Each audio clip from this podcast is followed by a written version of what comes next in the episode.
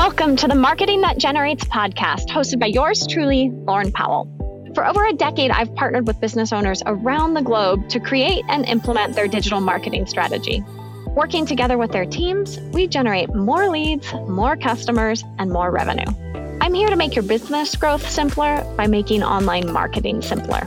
Every week, I'll be interviewing other business owners about the strategies that are keeping their marketing relevant in the long term so they're not hammered by monthly algorithm adjustments. So, are you ready to generate more leads, better leads, and more sales ready leads online while making the most of your oh so valuable time? Then this is the podcast for you. Are you tired of being promised the magic pill that's going to solve all your online marketing challenges?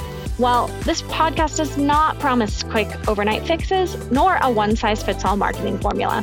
Instead, it will empower you to think differently and more strategically about your marketing so that you get better results. So, whether you're a business owner, solopreneur, or an aspiring entrepreneur, listen in and subscribe for zero fluff and actionable takeaways. And for bonus resources, go to marketingthatgenerates.com. In our current podcast series, I interview the owners of four very different wellness businesses and we dive deep into their marketing. Today's episode is the fourth and final of that series, and I interview Campbell Will, a physical therapist and the founder of Breath Body Therapy. Campbell, in this episode, shares his very unique service, helping patients breathe optimally so they can improve their health and well being. Now, this episode was especially fun for me because I've taken some of Campbell's incredible breathwork classes and seen some amazing results on the back end of what I've learned from him. So, getting to pick his brain and geek out on both the science and the art of respiration was a real treat for me. Campbell, I'm so excited to have you here. Thank you for joining. I'm very happy to be here. I always love the opportunity to to dive into this topic, which means so much to me. Yeah, I think this topic of breath work is fascinating. And maybe we could just get started by giving you the space to explain a little bit what breath work is and how it works for anyone who may not be super familiar with this very powerful practice. Yeah, for sure. And it's it's actually a really good question because I think there's a lot of misconception about what breath work is. The kind of popularized version is kind of a, a conscious changing of your breath for a specific outcome. Um, so I might breathe in a certain way to change the way I feel. But to me, the, the real power of breath work is having this understanding of your breath that's happening all the time, right? Most people breathe on average about 25,000 times a day. So breath work to me is kind of this tool for self-regulation, if you will, right? If I'm feeling stressed in the moment, what can I do with my breathing to calm myself down? If I'm feeling really tired or lethargic, what can I do to lift myself up? So instead of thinking of it of this kind of separate practice that perhaps we only do with music or with the candles lit, it can really be seen as just my understanding of this tool that's available to us in every moment of the day that doesn't require any equipment, that's free and that's instantaneous in its effect. So I really like to just think of breath work as how am I breathing based on the situation that I'm in? And can I change my breathing to change the way that I'm feeling? I think that's a really great explanation that helps me also wrap my mind around breath work because I do think you see it a lot right now in in that setting that uh, you share like music and candles and this like special ritual around it, which I'm I'm sure has its place. But what strikes me about, especially your bio, you talked about human optimization, and I think about the definition you just shared of breath work and how you can use that to kind of optimize your human experience in whatever situation you're in. Yeah, exactly. And and don't get me wrong, the the conscious form of breath work that a lot of people have practiced, I'm a huge proponent of and I love and I use it all of the time and I teach it all of the time. But I think kind of extrapolating that tool into our day to day is so much more beneficial for people because like I said, we're we're breathing all of the time. So instead of kind of waiting for the end of the day before I do a practice, it's like, how can I integrate that into my day to day, my moment to moment? Um, because that's really how we can kind of take a little bit more control over the way that we're feeling. Yeah, so I'd love to dive, if you don't mind, a little bit into the science of how uh, optimal respiration or a lack thereof does affect your physical and emotional and mental health and wellness. Yes, for sure. Um, that's definitely kind of the area that I'm most passionate about because, I mean, my background as a physical therapist, I'm a very objective minded person. And so for me, when I first started to get into breathwork, I really wanted to understand the kind of underlying mechanism. Well, how does this work, right? How does it make someone feel different? And so I really like to look through three lenses when we're talking about breathing. The first being biomechanics, which is just a fancy way of saying like what part of my body is working, right? We have the diaphragm, which is arguably the most important kind of respiratory muscle that we have. And its job is to kind of draw the air down into the lower part of the lungs. And that's important because that's where all of the blood flow is. And that's where all of the kind of calming branches of the nervous system reside. Opposing to that, if people kind of breathe up into the top of their chest, which is a really common pattern, we stimulate the more active part of the nervous system and we're much less efficient. So in terms of biomechanics, when we look at what is good breathing and what is optimal breathing, we really want it to be caused by the diaphragm, right? This muscle in the middle of our body that pulls down and draws the air in rather than up into the chest and the shoulders, which we see a lot. The second lens I really like to look through is kind of like chemistry.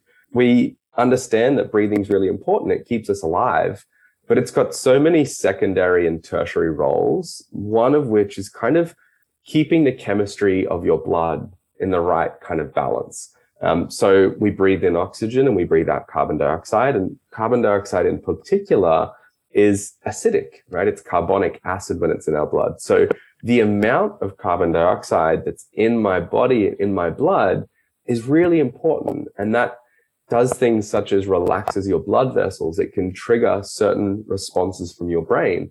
So when we're breathing quickly or slowly, we're actually changing the chemistry of our blood. And if we can understand how that works, it really becomes a useful tool for things like performance and recovery, but also things like sleep and relaxation. And then the third and final lens, which is probably my favorite, is the nervous system, right? The autonomic nervous system. Most people will have heard of the fight or flight response and perhaps the rest and digest response. So these two things are referring to kind of opposing branches of our nervous system. And we can think of the nervous system kind of like director of the body or the conductor of the orchestra, right? It's dictating should my heart beat faster or slower? Should I increase or decrease my blood pressure? Should I be directing blood flow to my digestive organs or out to my muscles? And one of the things that really heavily influences the nervous system is how I'm breathing.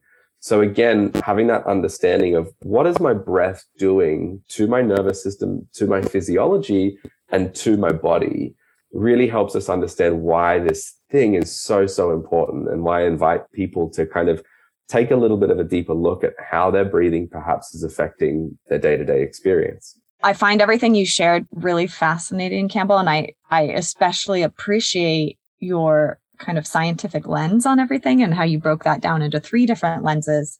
I think, at least for me, when I was first exposed to breath work, I don't know when. I I considered it a little more mm, woo woo and not based in science, and and and that says something about me that I made that judgment. But I really appreciate being able to understand how powerful this tool is and what it affects, and how how you can really make some significant changes. And as you mentioned earlier, with something that you already have at your disposal, it doesn't cost you anything. You always carry it with you. Um, I just think it's a really great way for anyone who's listening to this podcast who may not have considered, oh, I want to optimize my health or optimize my wellness or work through some situation that I'm going through. Have I explored this path as, I don't know, a healing or um, health tool in my back pocket? Exactly right. And and look, I, I came at it from the exact same way. I, when I first kind of encountered quote unquote breath work, right, outside of the clinical setting in which I used respiration, I thought it was super woo woo as well. And part of it is, right? And I always like to explain like breathwork is an art and a science. And, mm-hmm. and I think if we can keep one foot in both parties, then we get the best of both worlds. But just from my understanding and the way I like to teach, I dove more into the kind of scientific aspect. And I found just over the years, right, if you can explain the physiology or the nervous system or, or the way that the body's working to someone, then they've got this kind of internal motivation to continue to use that tool, right? The difference between me saying, Hey, just go and do this breathing technique because versus this breathing technique is going to help you do X, Y, and Z it allows that person to be a bit more empowered as to why they might want to develop a daily practice and the benefits that come with that. I love that. It's uh, the difference between buy-in and empowerment versus, you know, someone just dictating, "Hey, go do this," and really not understanding the point of it or why it's important. Yeah, exactly right. And that really just came from like my work as a physical therapist. I, I used to recognize like if I just told one of my patients, "Hey, go and do this exercise," I'd have pretty limited success. But if I explained the reason I want you to do this exercise is going to help create strength here and create mobility here, and that's going to help you get rid of your pain and be able to play with your kids again. Right. That is so much more empowering. They're like, oh, I, I am going to go and do those exercises, not because you told me to, but because I understand the benefits that come with it.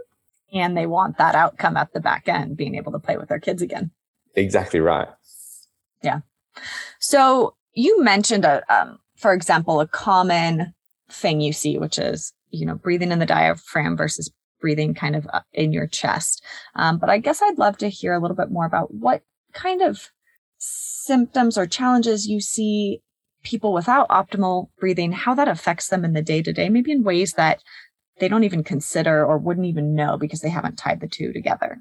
Yeah, that's such a good question, Lauren. And and the real interesting but also tricky thing about breathing is most symptoms of dysfunctional breathing are not breathing related.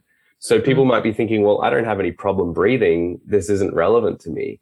But the vast majority of my clients, right, aren't coming to me saying there's a problem with my breathing, right? They're coming to me saying I'm anxious all of the time. My sleep's really disrupted. I don't have any energy. I've got brain fog, right? the real kind of tricky part is breathing is this kind of root cause, right? It's essentially how you produce energy in your body. It's how you deliver nutrients. It's how you remove waste products. So when breathing gets a little bit off, we start to see a different system usually downstream that we start to perhaps see some dysfunction. The most common thing that I've found breathing to be so effective for is anxiety. And mm-hmm. that perhaps is part of the last two years that we've all experienced. I also just think that the way that the world is, and if we understand how the nervous system works, right, we're just bombarded with more and more little stressful things and stimulus all of the time. And our breathing changes in response to that. And then we start to, to feel that the system doesn't keep up. And so the most common things I see are anxiety, stress, and sleep disorders. I know about 80% of the people I know who have one or all of those things. I th- eh, and I think especially in the last 2 years, even if you weren't struggling with any of those things, there's some level of just constant anxiety that exists right now, right? So even to your point, if you're thinking, hey, I don't struggle with my breathing, I think it's worth exploring this path and giving it a try. If you're looking for, hey, how can I just bring some extra calm into my day. Exactly. And, and we're seeing some really beautiful research now coming out. And that's why I'm, I'm so excited by there's this kind of explosion in the last year or so of, of interest and popularity around breathwork. And the good thing that happens with that is we then get people doing research. And there's current estimates of people with generalized anxiety, 75% of them have dysfunctional breathing. But when I talk to people with anxiety and I ask them about their breathing, they don't identify that they've got dysfunctional breathing, right? I think it's super interesting because none of us were ever taught what good breathing is and what bad breathing is, right? We just kind of like learnt it on the fly. But we were taught how to drive and how to read and write and use a computer and all these things, but we weren't taught how to breathe. And I know that sometimes sounds a little bit funny because people think, well, I'm breathing all the time. Like, what do I need to learn? But the same way we can pick up poor postural habits or bad movement habits or bad behaviors, we can pick up bad breathing habits. The difference being they affect every other system in the body. So even if, like you said, if people aren't identifying, oh, I don't have a problem with my breathing. Well, if you do have other problems, perhaps upstream of that, there is a little bit of an issue with the breathing, and that's causing an imbalance in your nervous system or your physiology that you're experiencing as anxiety or poor sleep or digestive issues. The really, the list goes on. So it's kind of coming back to that root cause, which is perhaps dysfunctional breathing.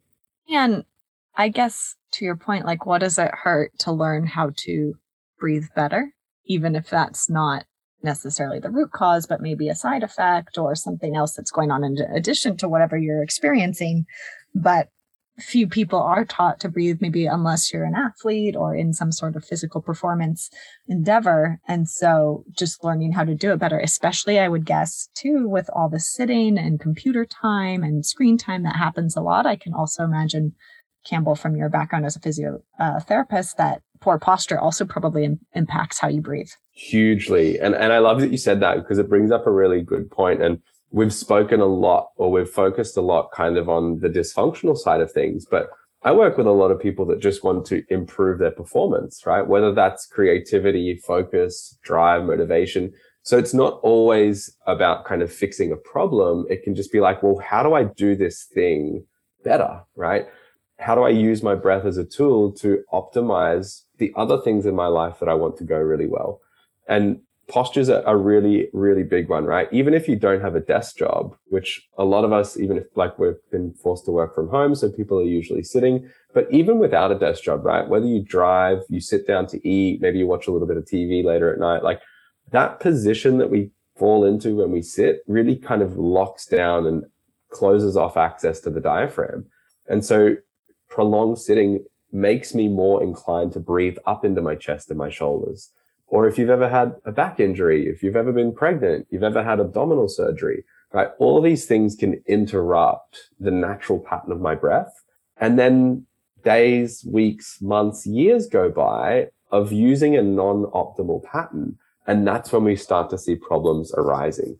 So people come, sometimes when we retrospectively think back, it's like, oh yeah, my anxiety started a year after I hurt my back or a year after I started that job that required me to sit for 10 hours a day. So we want to kind of be a little bit curious and a bit like a detective as to like, where did the dysfunction arise? And can we tie that into what you're experiencing now? And then what can we apply to create harmony and balance within that system so that the symptoms or sensations dissipate? I love that. And I also love your point about hey, sometimes it's not just about dysfunction, but how do we optimize and how do we do better? You know, I think that can resonate with a lot of people who really are striving for something more in their professional or personal life, especially a lot of people who listen to this podcast are business owners and often they're striving for some big goals and that can be stressful. That can be, uh, anxiety provoking that can include sleepless nights. And so thinking about, okay, can I use breath work as a way to better show up in my business or as a way to better achieve my goals, I think is a really fascinating idea and maybe connecting thread that someone may not have considered. Yeah, exactly right. Like uh, think of it kind of like a management tool, right? Because as you just said, and I work with a lot of entrepreneurs and business owners that it is stressful. Like I'm an entrepreneur and a business owner and I have some sleepless nights and I put too much on my plate sometimes. So instead of thinking, oh, well, the only way I can mitigate this is to do less, right? I don't want to do less. I've got a lot to do. So can I develop a practice and a tool that helps me mitigate the stress that comes with all of the things that are on my plate?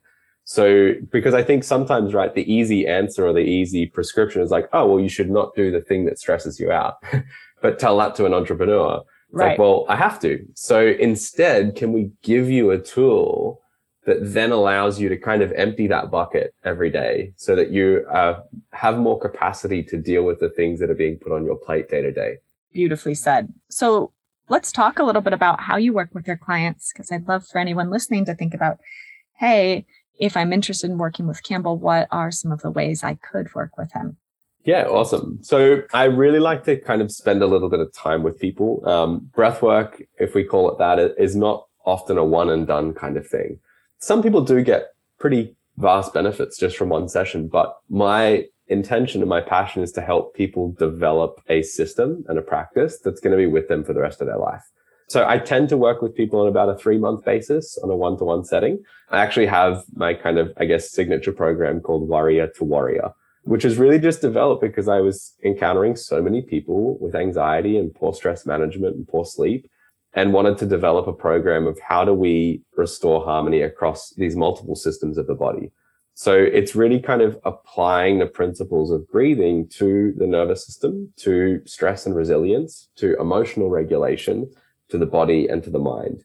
And throughout that program, it's really about developing that kind of day to day practice, that moment to moment practice, right? As we touched on in the start, to me, that one conscious breath I take when I recognize I'm stressed is breath work, right? It doesn't need to be the 30 minute practice at the end of the day.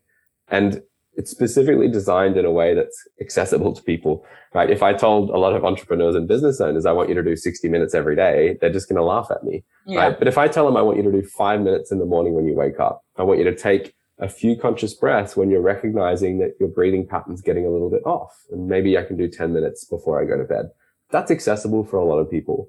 And what I find is that in that kind of one to two weeks of beginning the practice, the benefits are really palpable. My sleep gets better. I'm less snappy and reactive. My energy is more sustained throughout the day. And again, it comes back to that empowered internal motivation of like, oh, now I want to do more of this. So I really like to work with people on that kind of three month basis. And what I've also more recently been doing is actually training other health uh, allied health practitioners to mm. use breathwork in their practice.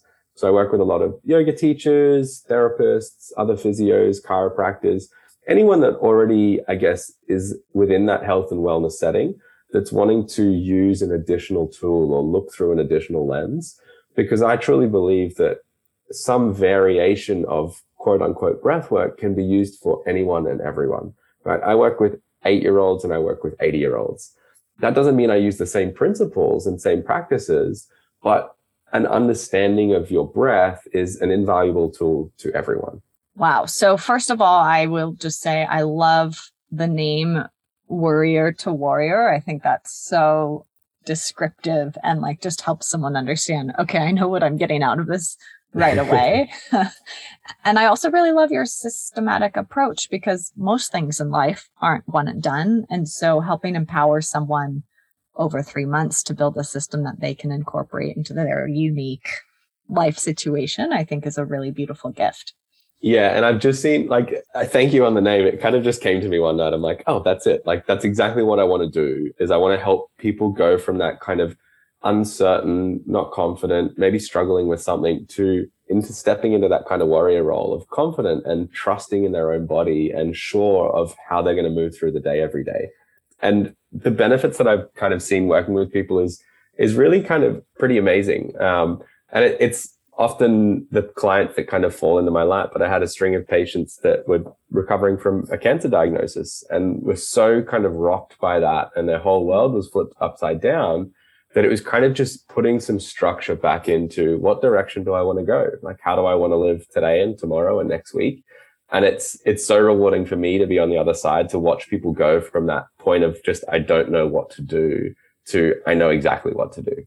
I'm a little speechless and trying not to tear up. Um, that's just, a, that's amazing. I mean, I can only imagine uh, just putting one foot in front of the other is a pretty challenging point for some of those patients at that time in their life. So just having something small they can start to incorporate back into their life and help them be more present and reduce anxiety and all of the other amazing things you mentioned is just wonderful. Yeah, you just really hit the nail on the head as as to like why it becomes such a powerful practice. And I often say, right, sometimes when it feels like you can't control anything, the one thing you can control is your breath and that becomes a really nice little kind of foot in the door as to like right well what's the next thing i can control? And then the next thing and the next thing. And it kind of just starts this path and little steps in the right direction is all you need.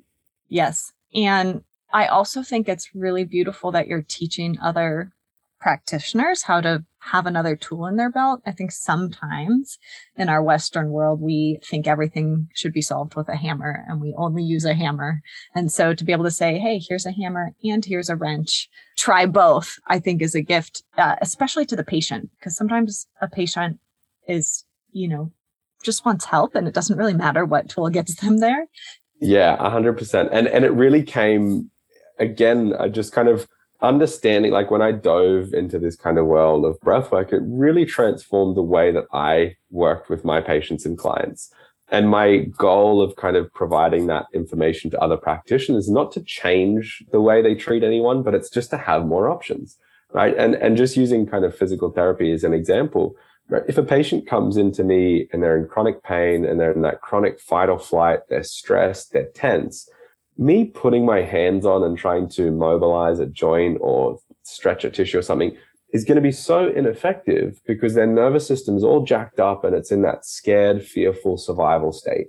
If I can get that person to take a couple of directed breaths, to drop and relax their shoulders, to calm themselves down internally through their nervous system, through their breath, then I'm going to be so much more effective with my other tools right? And so it, it's not designed to take away. It's designed to just be this additional thing that's going to make whatever other skill set a practitioner has a little bit more effective because we've all been in a state of stress, right? Let's call it that. And I sometimes like to, to describe what stress can mean to other people, but we all kind of understand being stressed, right? We're not receptive of information. We're not making good decisions. We're not willing and open to certain tools when we're in that heightened straight uh, state of anxiety or stress. So being able to self-regulate and down-regulate and then take on the information or then utilize the tool that's available to me is a really, really wonderful addition to treatment of many, many different things. Absolutely. And I've had the immense pleasure of taking some of your classes through frequency because I was on my or still am on my own health journey on the back end of COVID and some pretty challenging pulmonary damage. Anyways, I'll just say I found a very similar experience where I wasn't just doing breath work, but it immensely enhanced everything else I was doing on my own kind of healing healing journey. Yeah, it's uh, I, I've got a little funny quote that I'd like to say: breath work is a gateway drug to wellness. Um, and that's just my experience. And, and so many people like chime in with, uh, resonate with that. They're like, Oh yeah, I started doing breath work, right? And then it made me want to eat better and move better and improve my sleep and improve my relationships. So it's kind of this nice opening of the door as to like, well, what else can I change that's just going to make me feel better, right? We all have this inherent desire just to feel good and, and to feel connected and to feel confident and trusting right? And sometimes the environment or the situation that I'm in makes that a little bit difficult. But again, having this kind of tool that I can always fall back on my breath, right? I can always use my breath to change how I'm feeling, right? If I want to feel a little bit more calm or grounded or centered, I can do that. And then I can reassess what's going on in my life. Beautiful. And I was actually thinking about, but you said it better than I did like breathwork is almost feels like an easier entry point than for example meditation which i know a lot of people know they should incorporate at some point into their wellness practice but can feel quite daunting and yes. misunderstood but for me breath work at least feels a little easier to start with than something like meditation i couldn't agree more and i'm glad you brought that up because like to me, I, I, experienced that exact thing that you just said, right? I was like, I know the benefits of meditation. I should develop a meditation practice. And I've tried numerous times, right? And I start and I stop and I start and I stop. And then I found breath work and the state that you fall into post breath work. I had this like, oh, this is meditation, right? This is what mm-hmm. I've been trying to do that whole time.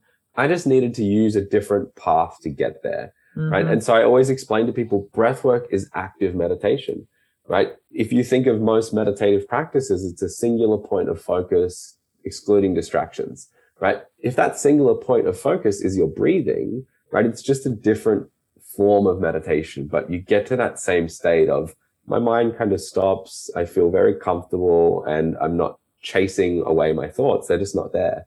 So it was a huge tool for me to be like, oh, instead of struggling to create this practice that I can't seem to do, I'm just going to do a different version of it and get the same benefits. Yeah, that was my experience as well. and I think to your point earlier, it can feel daunting to say, let me sit down for 30 minutes and meditate, where I can easily say, let me sit down for five minutes and focus on my breathing or 10 minutes. 100%. Exactly and and it's uh, like I get met with oh I can't meditate so often, and I'm like great have you tried breath work? And they're like oh no, and then afterwards they're like oh that was pretty meditative. Like yeah like we can create this like version of meditation like whether you want to call it meditation whether you want to call it breath work we're getting you to the same state of slow brain waves and just that kind of sense of presence and awareness. And to that point, you had this really great post uh, on your Instagram uh, earlier. I don't believe it was today, but you talked about basically you can use breath work to slow things down, but also to speed things up and energize. So you talk about this meditative state, but maybe you could just hit a little bit on that energizing kind of effect and when you might use breath work in that way. Yeah, I love that you asked that because again, we kind of go down a rabbit hole and most people use breath work to downregulate and to calm down and to sleep better. But it's just as useful on the other side, right? And that comes back to that idea of the autonomic nervous system. So certain breathwork practices, particularly our slower emphasize on the exhale, relaxed forms of breathing, are going to push me more towards that parasympathetic state, which is my kind of calm, relaxed, restorative state. But if I perhaps focus a little bit more on the inhale and I breathe a little bit deeper and a little bit faster and with a little bit more intention, then that's going to stimulate the sympathetic branch of the nervous system. And that's my state of alertness. That's my state of readiness. Right. And so if people wake up in the morning and they feel like, oh, I just don't want to do today, or I've got an important meeting in the afternoon, or I have that post lunch crash and I don't want to drink coffee at 3 p.m. Right. That's the other side of the coin where it's like, all right, well, you can take a certain type of breath that's going to stimulate the active branch of your nervous system. And the beautiful thing, right? It, it takes you 10 breaths or maybe a minute to feel there's that little pick me up, if you will.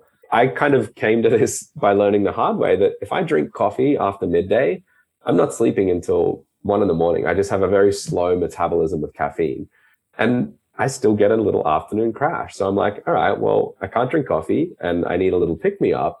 I'm going to dive into how do I use my breath to create this internal shift in the way I feel. And there's some beautiful practices from pranayama and Sufi breathing techniques that kind of give us that little electric shock and that little energy boost, um, which I invite a lot of people to do because again, not everyone is trying to calm down and relax, although it's a great tool. Some people like, I need the motivation. I need the energy boost. So how can I use that? And presumably if someone works with you in, for example, Worrier to Warrior, these are tools that you can teach them what type of breath work to use and when. Exactly right. And something I'm super passionate about, right? your breath, Lauren, is like your fingerprint. Like it's completely unique to you and it's based on your body and your physiology and your nervous system and your history. So breathwork's not one size fits all. That's some, it's, it's a little bit of a point where I'm, I sometimes get a bit frustrated where it's like, this technique will make everyone calm down. It's like, well, no, it won't because based on the bio individuality, right?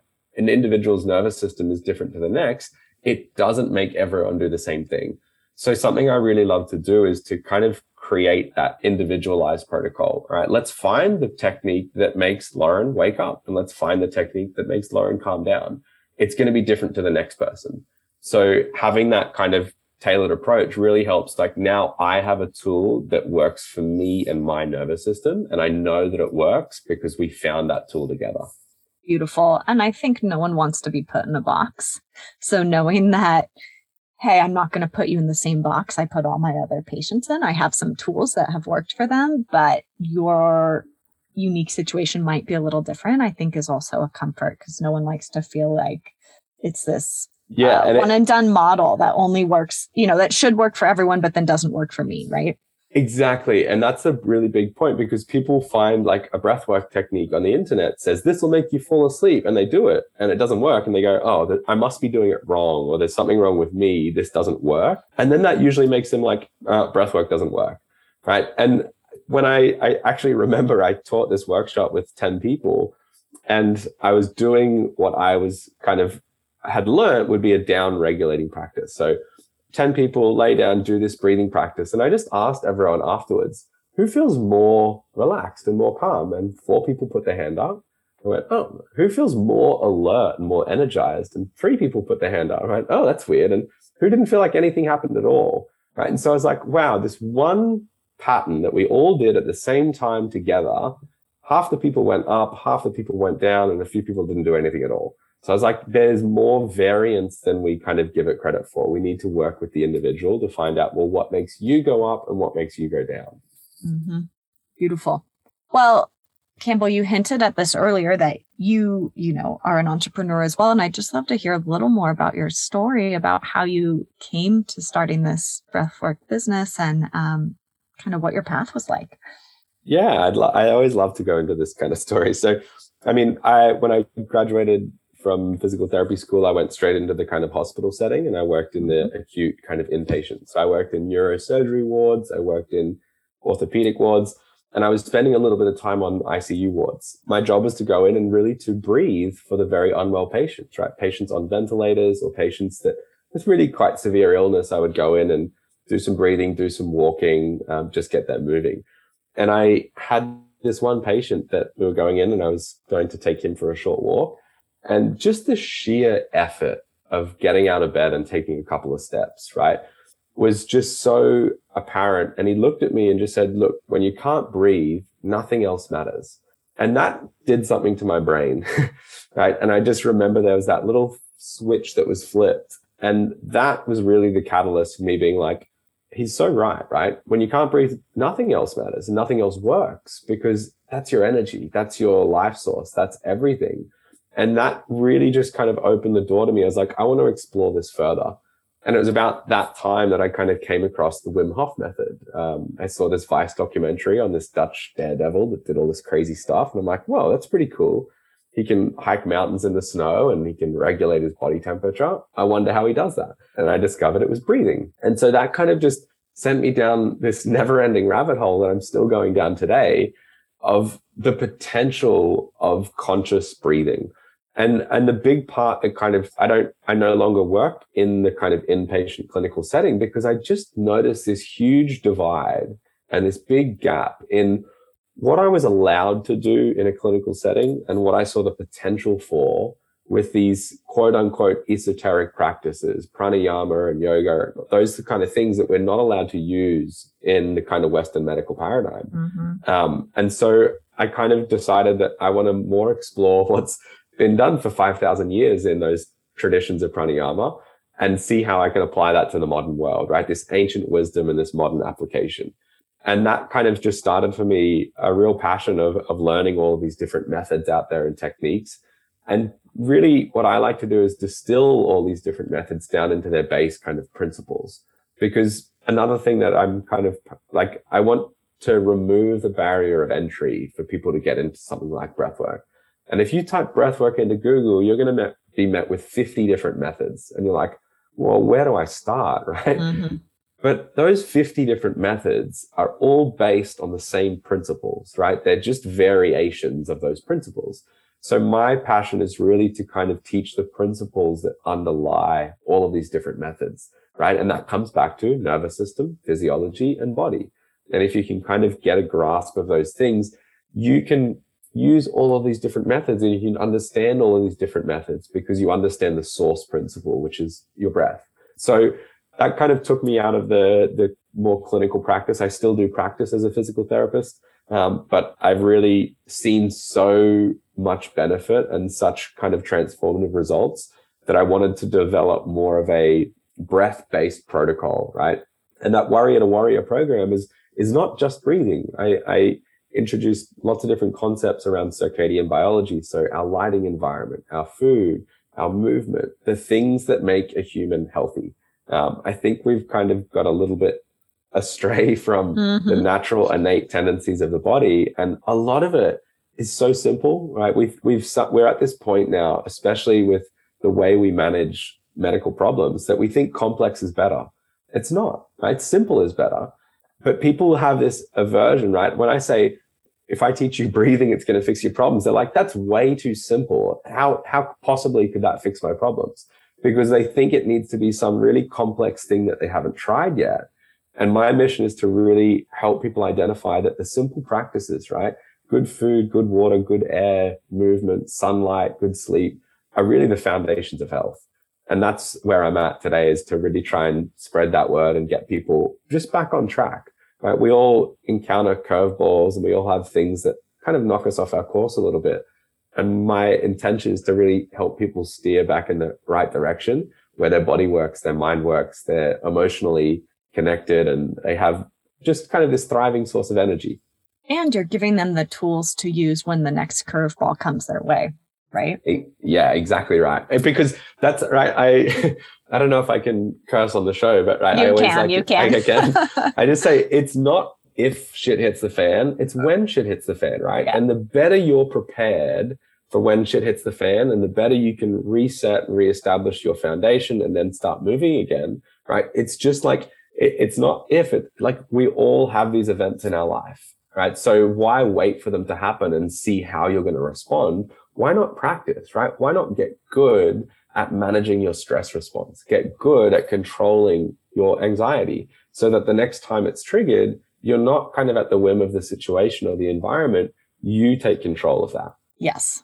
And I think what's so beautiful about your journey is that you have this Western medicine training and background, and you're bridging it with all this ancient medicine and kind of serving as a translator, I guess, or bridging the gap for people and saying, how can we do this in as simple way as possible, make this easy for you and give you the tools you need to get back on track, stay resilient, and be prepared when the next curveball comes your way. Yeah, I've never heard of it. You, the translator I love. Like I'm, i might have to take that and use that as a, go for it. I'm a translator, but it, it's it's so true, right? Like it's funny when because the last three maybe five years, breathwork's kind of really growing in popularity, and people think, what's this new thing, right? It's five thousand years old yeah. It's just there's a new surge of interest and popularity. But I think the really great part about that is with this surge in interest comes the scientific kind of understanding, right? Yes. We didn't study pranayama 500 years ago or 100 years ago or 50 years ago because it was considered woo woo. But now you've got all of these neuroscientists and researchers looking at, well, how does breathing change neurocircuitry and neurophysiology? And how does that relate to stress and fear and anxiety? So now we've got these really actionable steps of like, oh, this type of breathing does this and this type of breathing does this. So we can kind of demystify a little bit some of these really ancient practices. But I'm, I'm sometimes hesitant to say that because some of it mm-hmm. is mystical, right? There is a magic right. there that I don't want to strip away and just turn it into this mechanistic thing. There's definitely an element of, of magic, if you will, within breathwork and these kind of practices but it's melding the science and the art and the science and the magic to give people like this is what you can do today for the world that we live in today which is very different to how we evolved when we look at kind of the nervous system right it evolved over the last few hundred thousand years but the world has changed so dramatically in the last 100 years that it's like we need new tools to be comfortable yes. in the environment that we're in and to me, the best tool that I've found is an understanding of the thing that's running my body and how to utilize that and control it for my advantage. Yeah. And I think sometimes it's easy to underestimate the impact all these amazing advances in technology have on our health and wellness, right? Like, I don't, uh, what kind of stimulation does watching Netflix until midnight, you know, some sort of scary or action packed movie have on your nervous system? Or uh, being on social media all day. I mean, there's things that I think we don't realize have an impact on how we feel and how, how we show up every day. And so being able to have a tool like breathwork to say, yes, I'm still involved in these technological advances and I know how to get back to my baseline. 100%. Like it, it, it brings us back to that same point of like giving, for example, an entrepreneur a tool to mitigate stress, right? It's the exact same concept. Right? I'm not one to say, hey, like I love Netflix, right? The new Ozark series just came out. I'm yeah, like, oh, sure. I really want to watch that. so I'm not going to say I can't participate in modern technology, right? Instead, I'm going to ensure that I have a practice that helps me mitigate that response, right? Mm-hmm. I, my business mainly runs through Instagram. I understand that that's a little bit of a, a trap for my attention. So I ensure I've got practices that help me kind of push back against that. Because I think people think it's yes or no, it's pro tech or anti tech. And it's like, it's here. we, mm-hmm. we, we have to use it and we can use it to our advantage, but we can also ensure we've got tools and practices that make sure that I stay in that state of balance and I'm in control and that I have kind of some boundaries that I can set to make sure I'm not interrupting my biology. I love that. And so to that point, part of my objective with this podcast is to help other business owners hear from amazing people like you what's working for someone in a completely different industry in terms of marketing their business what's going well i think sometimes just like similar to how you describe breath work people fall into the trap of hey there's only one way to do this so and so saying I need to be on TikTok. And so that's the only way I can market my business. Um, but it's not working for me. And I'd just maybe love for you to share a little bit about kind of how you're getting in front of new people and how people are finding you and your business. Yeah, for sure. It it kind of it's interesting that I always see these like what we're seeing with breathwork we can apply to so many other things, right? Mm-hmm. And I try what I'm trying to do in terms of like attention is is to not spread myself too thin, right? For a period when I first kind of started offering programs and stuff, I was on LinkedIn and I was on Facebook and I was on Instagram and I was on YouTube and I was trying to spread myself across all of these different media platforms to little effect. And so what I kind of just said is like, what's, where's the avenue that I see the most growth and the most outreach? And that for me was Instagram. I got a lot of good feedback and I, I like to write kind of long format posts where I can kind of help people shift their beliefs around what breathwork is and what anxiety is and, and what tools are available. So I kind of pulled myself back from all of these different platforms and put a lot more of my focus into writing good content that I could share on Instagram and, and try and get in front of people that way with the message that I'm kind of trying to spread rather than just getting in front of as many people as I can and I'm now kind of at the point of perhaps moving more into kind of targeted advertising, I guess, to mm-hmm. get in front of the people that I think will benefit from these tools that I'm offering. Um, so I'm kind of mainly focusing on Instagram and perhaps now moving towards Facebook with some targeted advertising. And I'd, I'd really like my intention at the moment is to, to build a little bit more of a community. Um, and I think I'll probably do that through Facebook groups. But again, a lot of people don't know what breathwork is. So I want to create a community of like people that are interested in learning a little bit more about how it all works so that they can come and, and find a space that there's education, there's experience, there's connection. And from there, perhaps people are going to put their hand up and say, I want to learn more.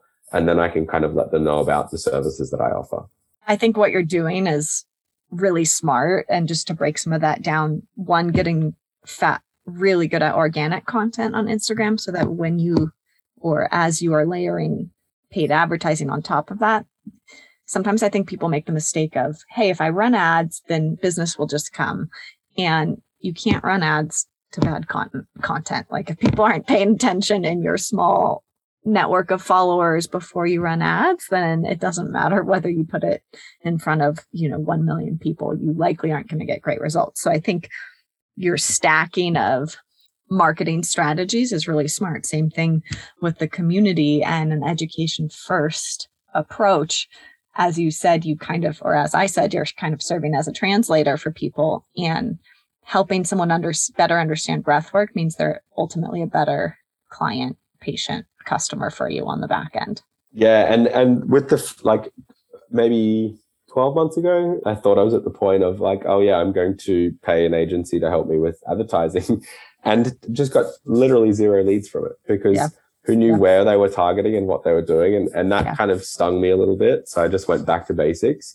But now I'm feeling a little bit more confident that my content is good and, and there is engagement there. So perhaps then branching back out into seeing as I can use advertising to my advantage just to grow that audience net a little bit wider and then bring them into what I'm offering.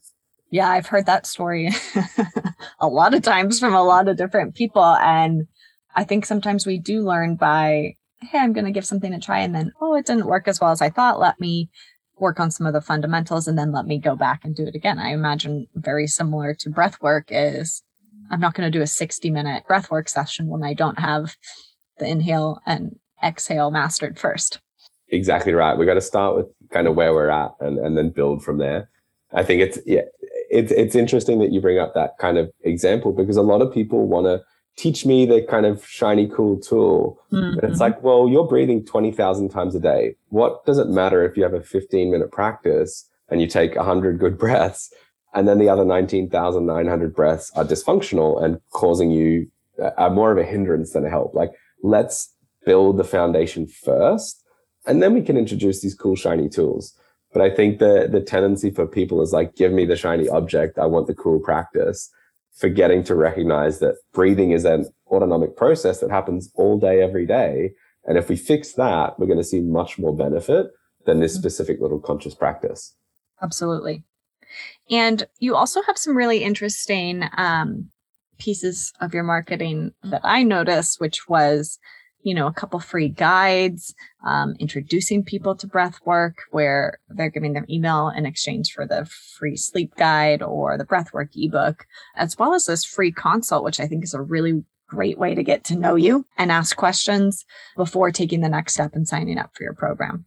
Yeah, and that's something that I've found. Like pe- again, like how we started this podcast, a lot of people don't recognize that perhaps they have dysfunctional breathing, mm-hmm. and it's very easy for me to kind of have a look at someone and talk to someone and ask them to do a few things, and we can establish, oh, there's definitely a lot of room for you to make. You've got a lot of potential, right, for improvement. And so my role, my idea with that kind of free breath assessment is just to introduce people to the idea of maybe there is something that I can change about how I'm breathing. And that might help with my sleep, anxiety, stress, mood, whatever it might be. Because yeah, I think it's, it's, it's a difficult space to navigate if you don't know where to start. So yes. I like to just kind of connect with people and actually just let them know like, well, this is what I teach, right? It, it's not just about teaching you a fancy little practice. It's really about teaching you to understand how your breath works and what to do about it. And for anyone who's listening and wondering, do you do that assessment virtually? Meaning, can you assess someone's breath and how, like, where things are going wrong just over, for example, Zoom? Yes, it was very interesting for me when the pand- pandemic hit because breathwork very much seems like something you need to do in person, but it, it's adapted so well, right? There's really, really simple protocols or practices we can look at, like for example, how long can someone hold their breath at rest without trying? It Gives us a great indication of how tolerant they are to carbon dioxide. How many times a minute someone is breathing tells me a lot about the state of their autonomic nervous system, right? Whether I see their shoulders going up and down or I see their diaphragm expanding tells me a lot about their biomechanics.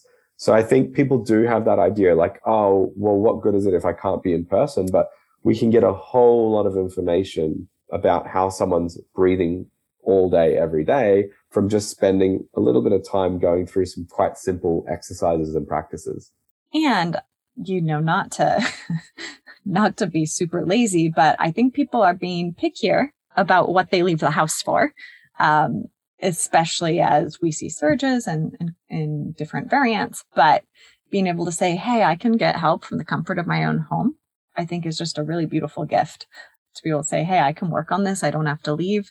Campbell can see what's going on with me and then guide me to for three months over, you know, and help me breathe better, I think is really fabulous. Yeah. And it's a really important point. And what I've found is like, you know, we're most comfortable in our space, right? Instead of having to drive to a studio or a clinic, right? People are in their space. They're comfortable. And, and I've found that's a really big benefit that doesn't occur in the in-person setting that if we want to go through a kind of deeper practice of breath work, it's like, I don't have to then get up, get in my car and drive home. It's like I'm in my space. I'm comfortable. Mm-hmm. I've got my tea. Right. It's, it's so much nicer in that way that we don't have to take someone out of where they're comfortable to do this practice. That's wonderful. And I'm sure there's still a time and place for in person, but being able to have the flexibility of both also allows you to serve a more global audience. Yeah, exactly. And that's what that was the uh, other silver lining, I guess, from when the pandemic hit. Like I was, I just moved to New York City and was just building up a bit of consistency with in person. I was teaching mm-hmm. classes at yoga studios and I had workshops planned, and obviously all of that just shut down in, in an instant. But then all of a sudden, the whole internet was accessible, right? I had people joining my classes from Europe and from Australia, and it was like, oh, this is a little bit of a, a silver lining as to now I can offer this to a lot more people. And it doesn't matter where you are. Um, it just matters that you have internet connection, that you can get into it that way. I'm smiling over here because I hear you saying it's a silver lining, but I also am sure that was very painful. It's hard to establish yourself in a new place as a practitioner of anything. And then to see it all disappear overnight, I feel like is probably a bit of a a gut punch and and maybe like a time to double down on your breathwork practice. Very true. I mean, retrospectively, I can look at it as a silver yeah. lining. At the moment, yeah. I was like, "Oh my god, what am I going to do?" yeah, totally. Well, Campbell, I super appreciate your time, your expertise, and I have two questions to wrap up this episode, which is first, if you had to give advice to any other business owner who's kind of working on their growth journey, what might that be based on everything you've learned doing all of this? That's a good question. I think from my experience is is really get clear on what your objective is. Whether that's the short term, what am I going to do today? Or whether that's a longer term, like what's my goal for this quarter or this year? And just kind of like then, well, how am I going to achieve that? Because what I found in my experience was like, I want to grow my Instagram and I want to get clients here and I want to build out this online program. And I had all of these things. And I, again, I was kind of spreading my attention and my effort across too many bases. And it just really wasn't working for me. So I then kind of really pulled back and said, all right, well, my goal for the next month is to finish creating this online course. And everything else is additional to that. But I'm going to set my priorities and every day I'm going to try and work towards that target. So I think getting clear in what your objective is and then breaking down the steps to get there rather than just having this big picture of all of the things I want to achieve and doing little bits and pieces, spreading your attention wide and thin, just focus on the one thing and move towards that. That is great advice. So, if someone's listening to this episode, wants to check out your flagship program, wants to learn more about breathwork, where can they find you online, Campbell? So my socials, Breath Body Therapy on Facebook and Instagram. Um, my website is the same, breathbodytherapy.com. Through link in my Instagram, you will have access to that free breath assessment, um, or people can reach out via my website. Um, if people have questions, right, it, it's it's I'm very passionate about this, and so people like I wonder, right, this problem that I have, could it be helped? Then just reach out and ask, right? I'm never one to kind of work with people that I don't think I can help. I only take on a couple of clients a, a month. So I'm very vocal in saying, oh, I don't think this problem can be helped by what I offer, or I completely do, and let's work together.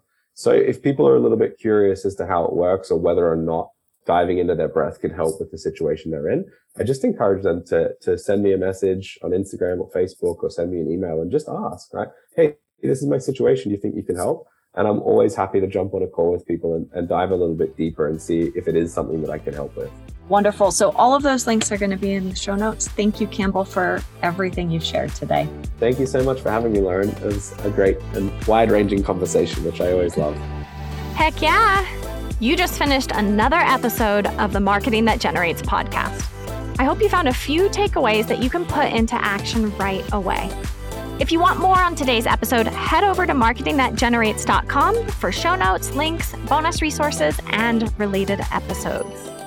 Plus, if you're looking to connect with other amazing business owners just like you, be sure to join my free community. You can get access at marketingthatgenerates.com. Thanks for listening, and I'll meet you back here next week.